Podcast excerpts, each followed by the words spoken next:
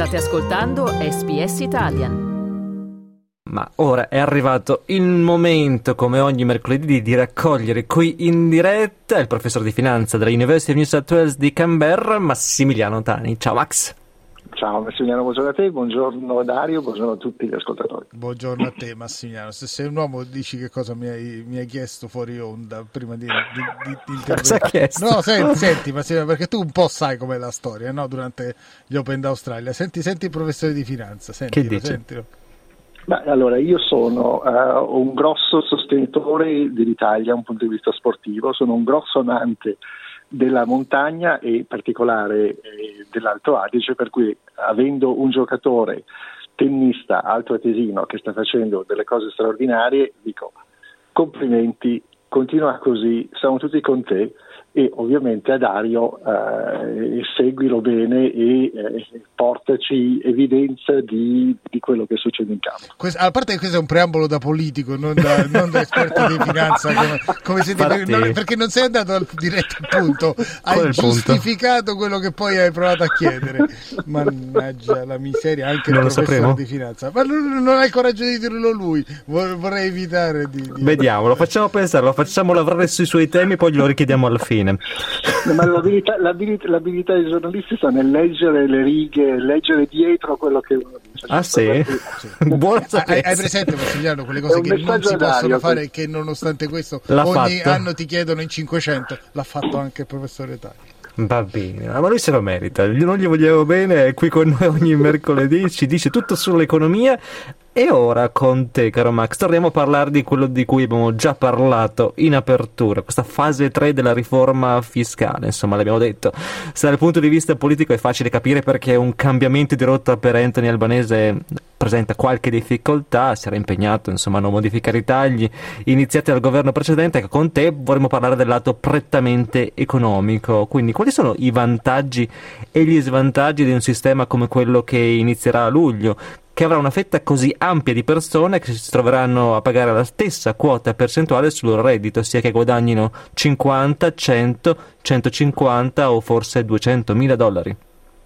Ma allora, ricordiamo innanzitutto che questo fa parte di una serie di manovre che il governo o i vari governi australiani, visto che è cambiato anche il colore del governo nel frattempo, hanno introdotto per cercare di uh, ridurre la pressione fiscale. Però ridurre è la parola sbagliata, perché con gli aumenti del costo della vita gli stipendi, anche se sono aumentati di poco, spesso e volentieri sono finiti in fasce di reddito più alte, per cui in aggiunta a doversi trovare a pagare di più ci siamo visti anche eh, pagare più tasse e questa è, è, è, la famosa doppia martellata, dove ripeto, i governi, soprattutto quando dicono vogliamo aiutare le persone a, a sostenere aumento di prezzi, vivere in maniera migliore, eh, cosa possono fare? Possono ridurre i rubinetti eh, che, che, loro prendono dalle nostre tasse. Per cui il fatto che ci sia questa nuova eh, questa fase 3 semplicemente completa un ciclo di riduzione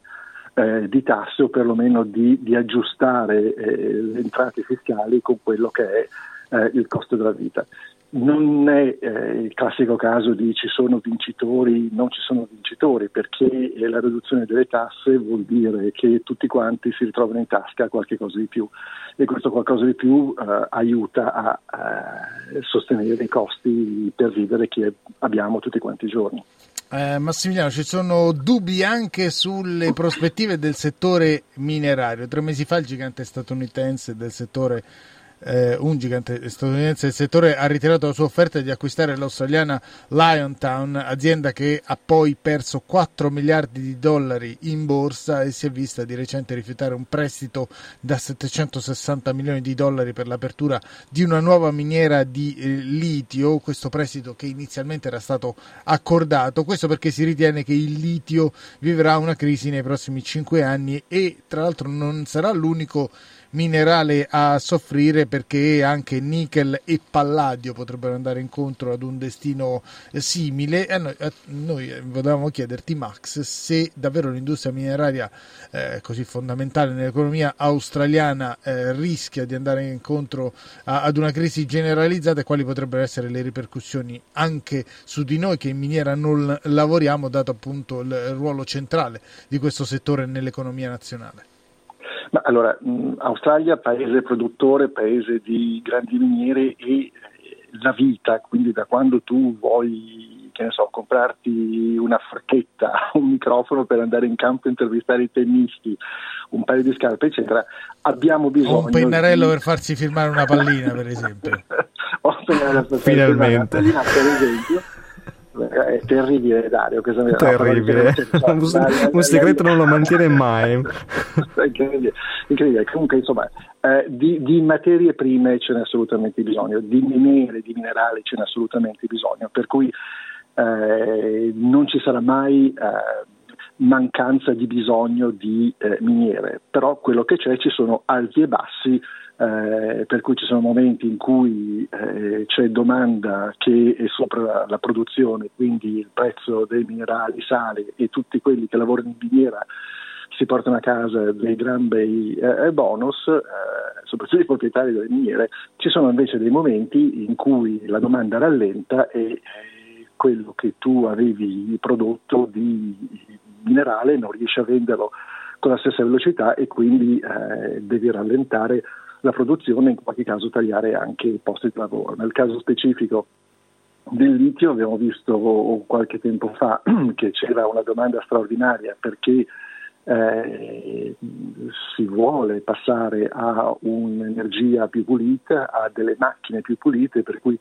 improvvisamente ci si è resi conto che non c'era abbastanza domanda di litio per fare batterie, tutti quanti sono buttati nel, eh, nello scavare, cercare litio per avere materia prima per fare delle batterie, adesso che questo materiale c'è, invece c'è da una parte un po' di crisi economica eh, in generale, in particolare eh, in Cina. Sembra che addirittura negli Stati Uniti eh, domanda per auto elettriche non è così, che sia così forte, in Europa ci potrebbe essere domanda per auto elettriche, però sono prodotte non dagli europei e quindi sono messe tasse aggiuntive per non far comprare agli europei macchine che non sono prodotte lì e, e tutto questo fa sì che eh, ci sia meno domanda per, eh, per batterie e, e, noi che siamo noi come australiani che siamo quelli che eh, produciamo una delle materie prime per fare le batterie, ecco lì che ci ritroviamo con meno domanda. Però, ripeto, sono momenti di eh, transizione, sai, noi economisti diciamo momenti di transizione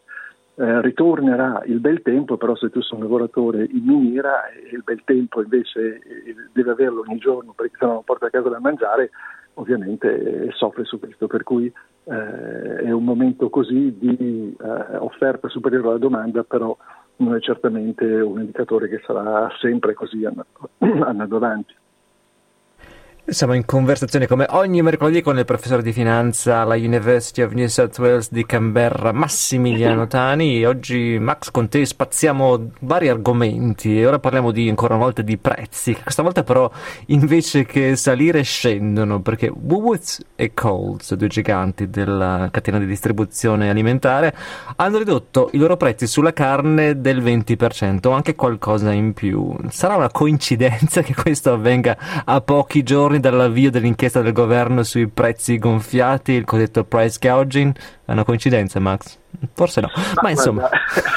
sì, sì, sì, c'è una cosa che insomma, chi lavora in, in cose applicate sa che correlation, te lo dico in inglese perché in italiano è bruttissimo, però uh, correlation non è causation, quindi uh, la correlazione che tu vedi tra, tra, una cosa e l'altra non necessariamente vuol dire che c'è una relazione di causa-effetto uh, tra queste due cose. Um, è abbastanza interessante vedere appunto questa riduzione adesso però eh, ci sono un paio di cose da ricordare. La prima è che eh, ci si aspettava di avere eh, problemi di siccità e ci sono stati magari problemi opposti eh, di eh, allagamento per cui proprio a livello di produzione di carni eh, siamo in un momento in cui c'è forse più carne di quella che eh, stiamo consumando e quindi uno dei modi per far sì che non ti trovi avere carne eh, sugli scaffali in aggiunta al litio è quello di, eh, di, ridurre i prezzi.